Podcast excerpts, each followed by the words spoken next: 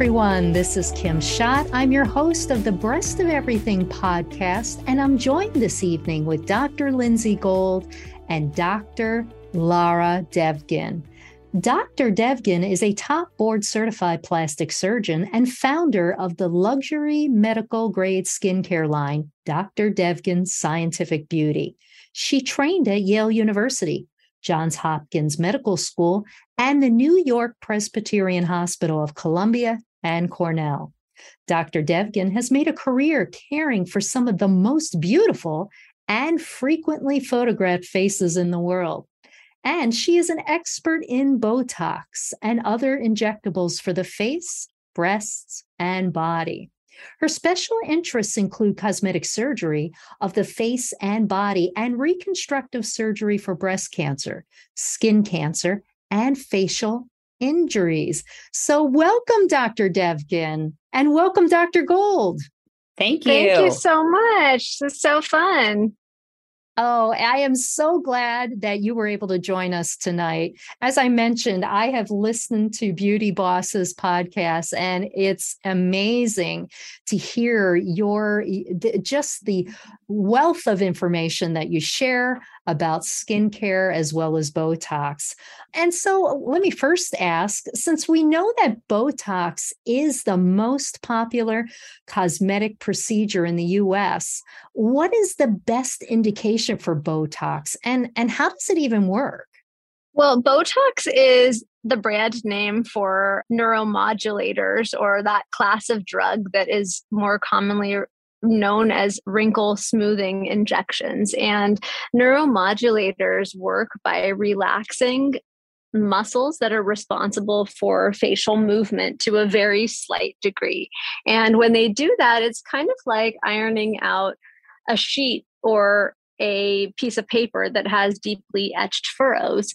And um, when you do that, you can get an improvement in skin quality. So, Botox takes a couple of minutes. It lasts for about three months. And when you get a Botox injection, it relaxes skin quality and improves the appearance of fine lines and deeply etched furrows in the face. Fascinating. So, this is like a side question. You know how people say, oh, uh, you know, people say all kinds of things, right, to you, you, you know, WebMD and whatnot.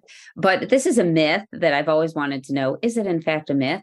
If you were to Botox before you got or use neuromodulators before you got wrinkles, would it prevent wrinkles?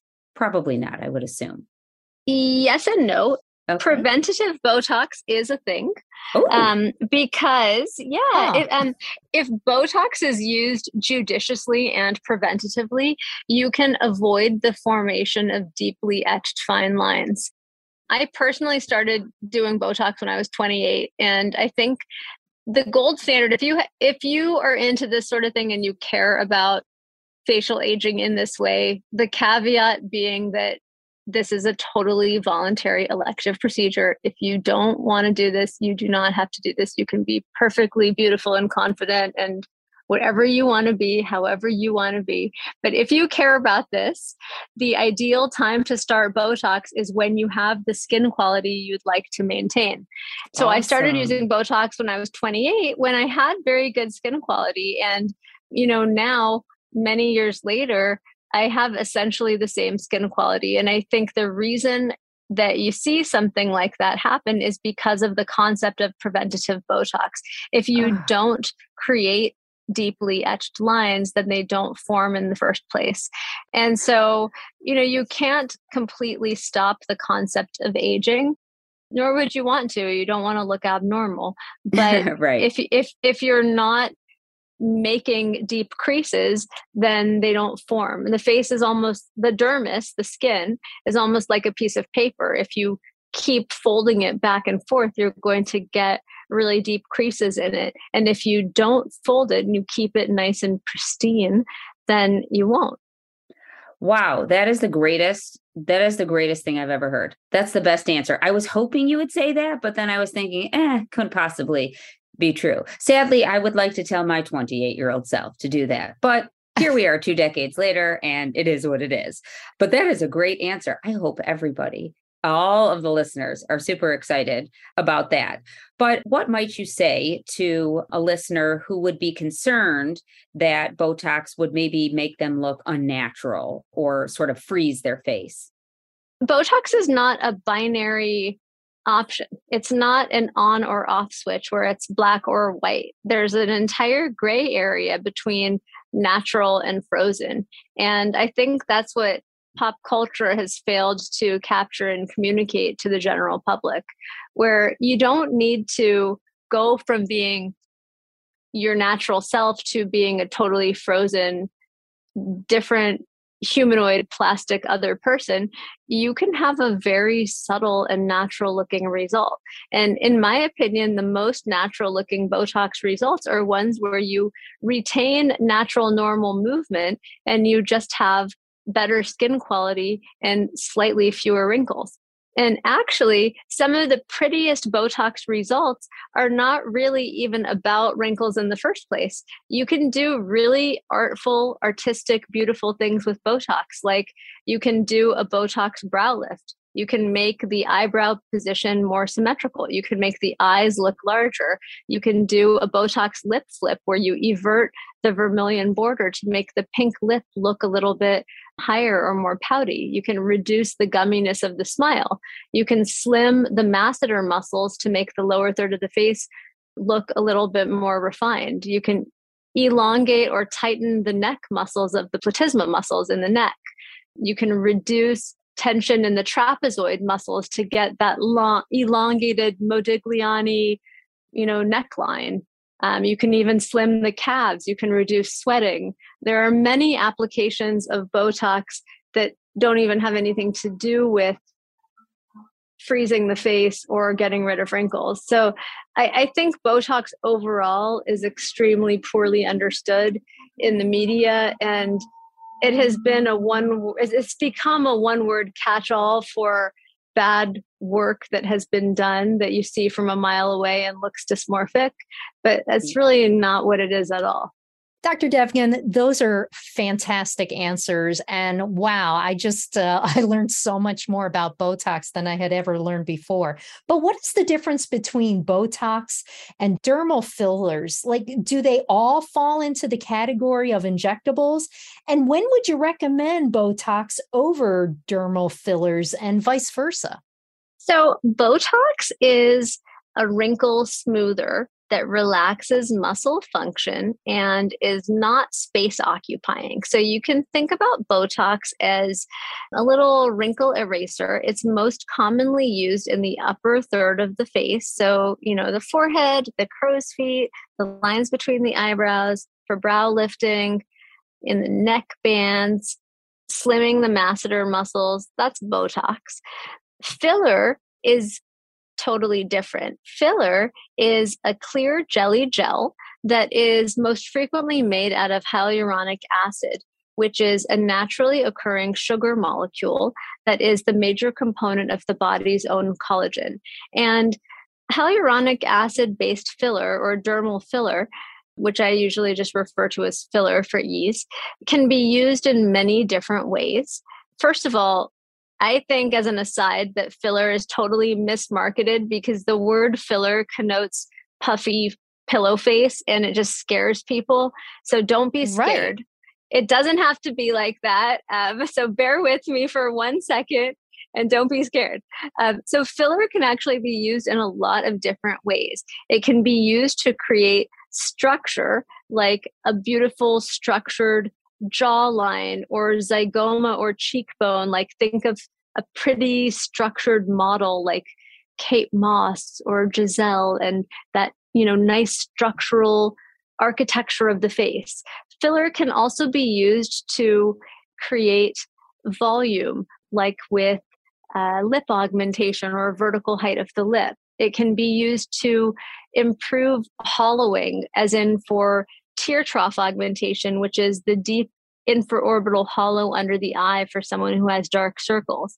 And it can be used in novel and unexpected ways, like for non surgical rhinoplasty, which is a procedure that I've worked on a lot academically. And that's the use of dermal filler as if it were a surgical cartilage graft to improve the structure, contour, and lift of the nose.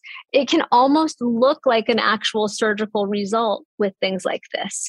And filler has come a long way since the dysmorphic puffy pillow faced looks that you may be thinking of in your mind when you hear that word and it can really be used to replace anything from bone to cartilage to subdermal tissue to fat, depending on the amount, type, and level of the tissue where it's placed. Wow, wow. That's that is fascinating. So, um, could you walk us through some of the different kinds of facial fillers and explain exactly what they correct?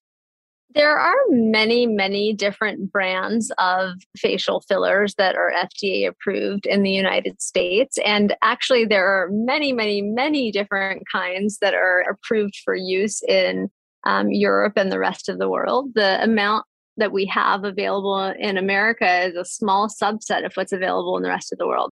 But I think that hmm. the main categories are hyaluronic acid based fillers, calcium based fillers, and collagen biostimulating fillers like poly-L-lactic acid.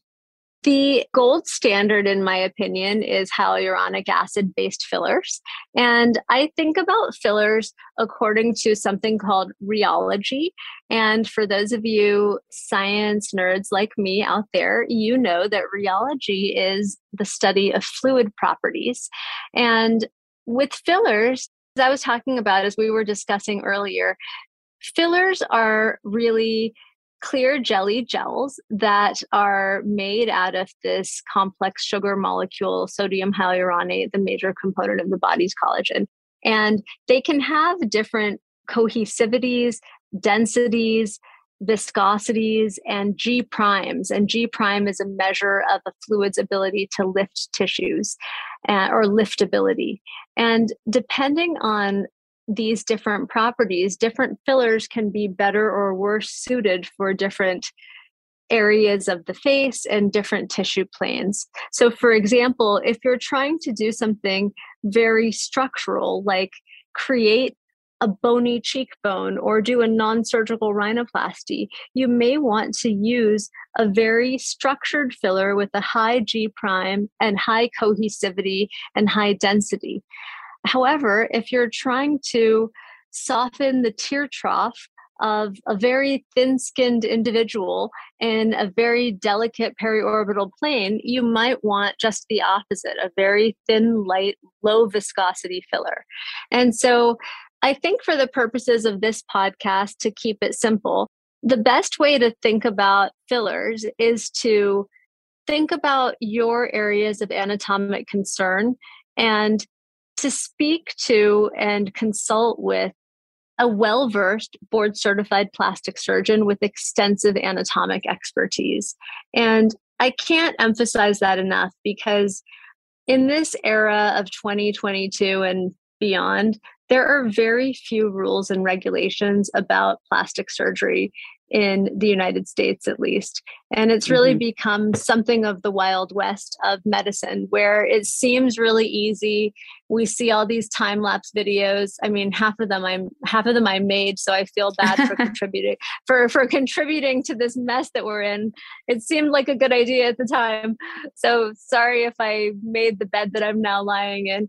But um you know, you see a 10 second cool time lapse video of a non surgical rhinoplasty and it looks so bloody easy that you feel yeah. like a five year like a five year old could do it. And then you forget that there are 43 muscles of facial expression and 100000 little mini bifurcated blood vessels and you know tens of thousands of tiny little nerve branches in the face and that you know there are real serious risks with neurotoxins and fillers mm-hmm. That include tissue necrosis and permanent blindness. And there have even been reported deaths due to embolization of fillers into the cavernous sinus of the brain and stroke.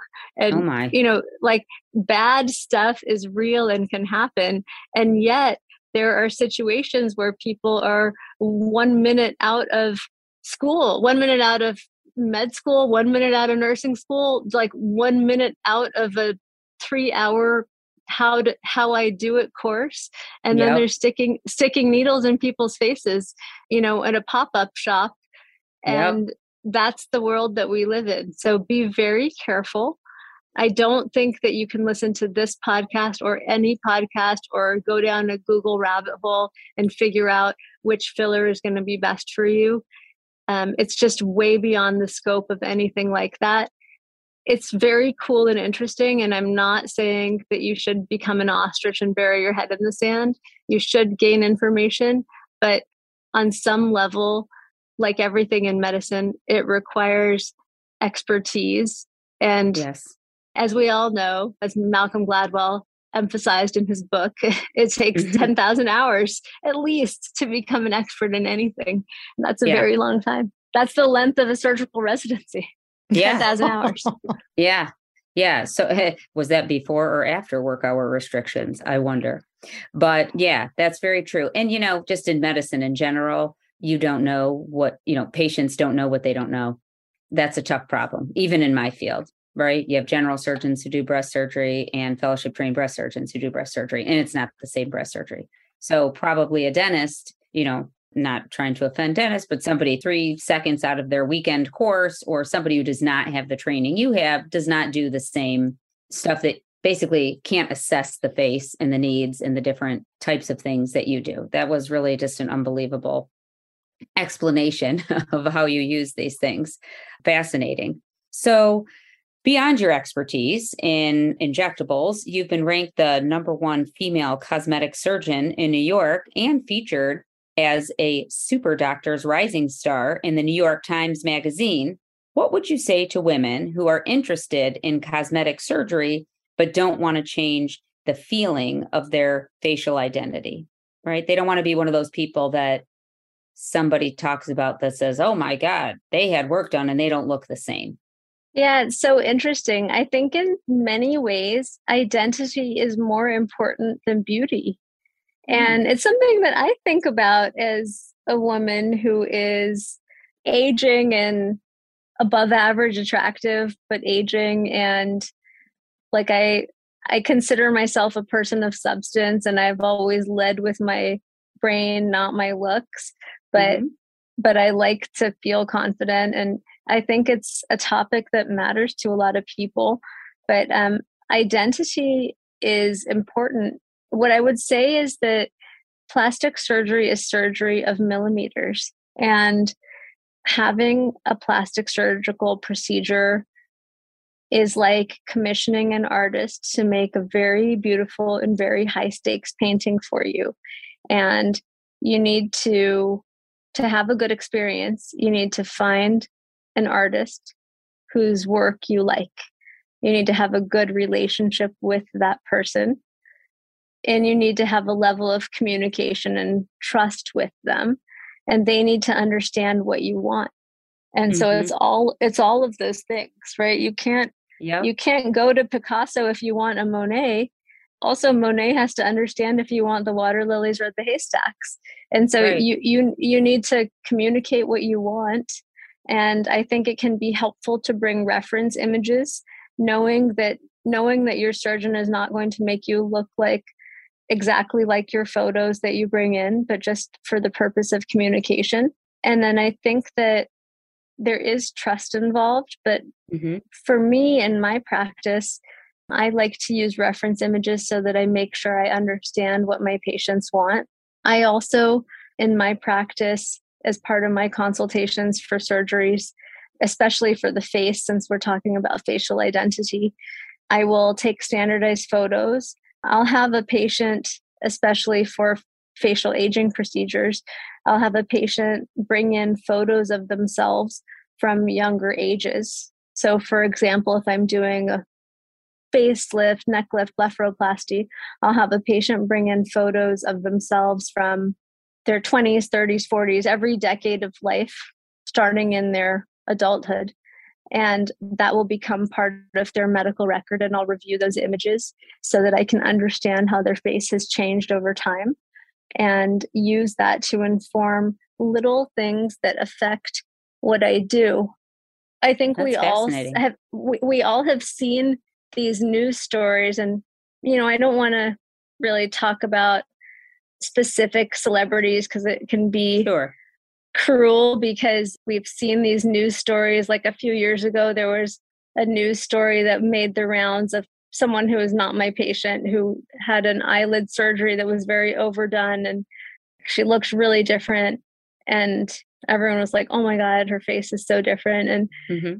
it was a technically well done operation mm-hmm. but it was overdone her upper yeah. lid bleph was over resected and it didn't look like her anymore mm-hmm. and that was a decision of two millimeters you know just in my opinion i'm just yeah you know ad libbing from the Daily right. Mail or whatever, whatever I saw right. on on the internet. I, not somebody I know or treated, but I think that decisions like that on a surgeon's part can be avoided by understanding that oh that person even when they were 20 had bedroom eyes that were heavy lidded and so a lot of it is communication yeah that's what i would yeah. say yeah that's fascinating and such a good point I would imagine managing expectations as well as part of that conversation on yeah. both ends. What's possible, what's not possible. Or maybe somebody wants to look a little bit different, right? Maybe they, you know, they're trying to sort of create a different identity. That I guess that would be fine as well. So, our podcast audience is primarily women undergoing treatment for breast cancer, breast cancer survivors. And your website is a great resource about breast cancer reconstruction. So, what would you say women need to know about their rights when it comes to reconstructive surgery? Women should know that breast cancer treatment and breast cancer reconstruction are both considered medically necessary and covered by health insurance. So, if it's something that you want to do for yourself, you should make all of the options available to yourself. If you are in a situation where you need to have a lumpectomy or mastectomy or get some kind of treatment for breast cancer, you're entitled to also have reconstructive surgery or at least learn of your reconstructive options. And that's something that's part of your health insurance. Yes, absolutely. So, you have a medical grade skincare line. I'd love for you to tell us more about it and what inspired you to create Dr. Devgan's scientific beauty product collection. You know, what are some of the skin conditions your products address?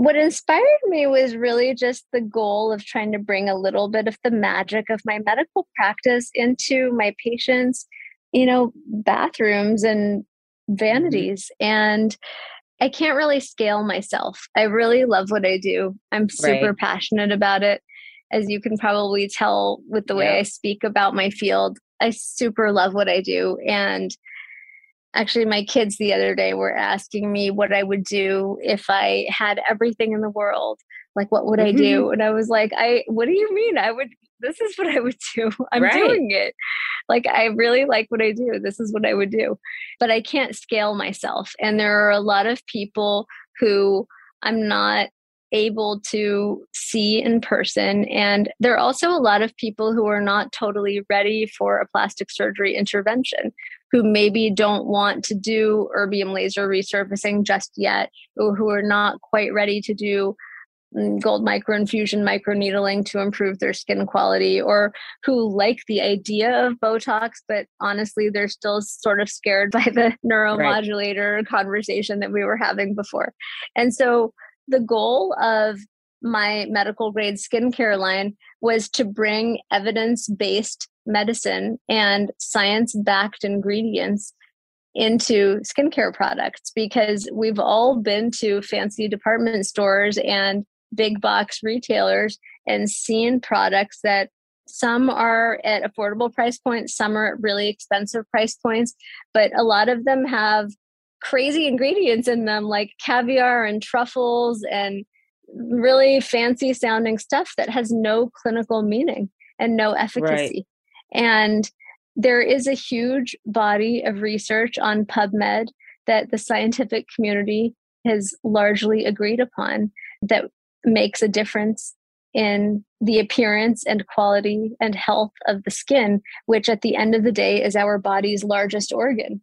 You know, we would never do something completely random for our liver or our kidneys or right. our heart and and yet we put like totally random things on our skin which is just an organ um, huh. and so my skincare line aims to treat concerns including signs of aging like fine lines also things like hyperpigmentation and melasma it mm-hmm. improves the quality and luster of the skin some of our best selling products also address more fun concerns like the appearance of the eyelashes, the plumping of the lips.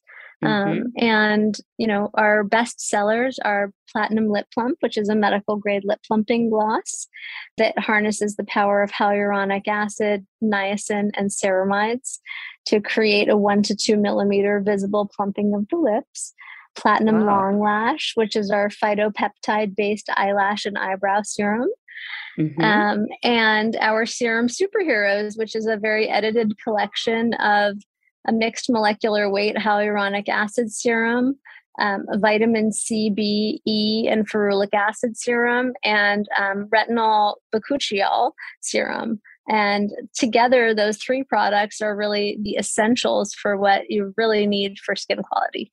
That's unbelievable. Yeah. Your wealth of knowledge is just incredible impressive. I mean, incredibly impressive. I know. I was going to um, say the same thing. I, that that response was absolutely unbelievable. Thank you. I, yes, yes. Well, what other skincare treatments, peels, lasers, whatever, whatever's out there, might you recommend to women who want to maintain a youthful, radiant complexion, but maybe don't want to have a surgical procedure? Maybe they're using products, but they want to go one step further. Any advice? For those of us, I'm going to include myself in that category. Well, I slightly alluded to this just now, but mm-hmm. um, my favorite, favorite, favorite laser is the Erbium laser, E R B I U M. And an Erbium laser is an ablative resurfacing laser that is a very beautiful way to get a control alt delete of your skin. And it improves mm. fine lines, hyperpigmentation, gets some collagen induction, and really polishes off the exterior most layer of the skin to reveal beautiful fresh epithelial cells below. It's a really nice way to improve overall turgor texture and luster of the skin. Energy settings on the erbium laser can be modulated so that it has a moderate to minimal amount of downtime depending on what you have going on. And because the erbium laser is selectively targeting water molecules in the skin, it's not as damaging to surrounding structures as old school ablative lasers like the CO2 laser mm-hmm. or a fractionated CO2 laser, aka Fraxel. And those are less modern in my opinion because they are at once more aggressive and less specific. An erbium laser is achieves more but it has less collateral damage so it's almost like a smart bomb. It does more but hmm. without getting so much damage done. So i think that that's very helpful. Wow. Is that and, widely available or not really? Yeah i mean it's Oh yeah, I, yeah. I mean, I I think um, it should be. I can't hmm. imagine that it's. I can't imagine that you wouldn't be able to get that in any city you live in in this country. Okay. And then I love the idea of gold microinfusion microneedling, and most people have heard of regular microneedling, mm-hmm. but microinfusion microneedling is similar in concept. The difference is that instead of solid bore needles that make holes in the dermis. Microinfusion microneedling uses hollow bore needles, and those are attached to a little vial that contains a customized cocktail of Botox, hyaluronic acid, and platelet rich plasma, which is a blood product derivative mm-hmm. that's rich in growth factors to ramp up stem cell activity. And that customized cocktail is then put in this sterile vial And then the hollow bore needles are spring loaded. So you can micro inject this cocktail about 500 microns deep into your dermis to create not only collagen induction from the needles themselves, but you also are delivering intradermal Botox into the level of the skin that will get you this really beautiful poreless glass skin look. So I don't want to make this overly complicated. I'm mm. realizing mm. that I'm getting like extremely esoteric. So I'm going to just like pause because I was getting, I'm getting like too into my own stuff right now. But let me pause and just tell your listeners that this is the Botox facial, AKA the glass skin facial. And if you ah. want to hear me ah. blather on about it, just like DM me and I'll tell you more. Yeah. Oh, that's awesome. That is awesome. And I think people will do that. I, I know I like, want to. I just like, I mean, I think I was like getting into a science trance just now. So sorry. Ah, uh, no, it's so interesting. I could listen for I know. days. I'm like, I'm like so into this stuff. Sometimes when I'm talking to my husband or kids, uh-huh. they're like, Lara, what are you saying? And I'm like, like, sorry, sweetie. I was like, I was, I was getting really into it. I'm sorry. Yeah. Yeah. No, that's good. it's probably why you are as good as you are, right? It has to be part of your fabric, right? Yes. It's in that's, the fabric. It's, it's in the fabric. Oh, really? So that's fascinating. I mean, really. Mm, I love it. So, we could go on for days and that would be awesome. we don't want to keep you forever, but what would be the best way for our audience to follow your work? And might you have a special offer for our listeners? Yes, the best way to follow my work is on my Instagram and my TikTok, which are both at Lara Devgan MD, which is my name, L A R A D E V G A N M D for medical doctor. And my skincare Instagram and TikTok are Dr. Lara Devgan, Dr. Lara Devgan. Mm-hmm.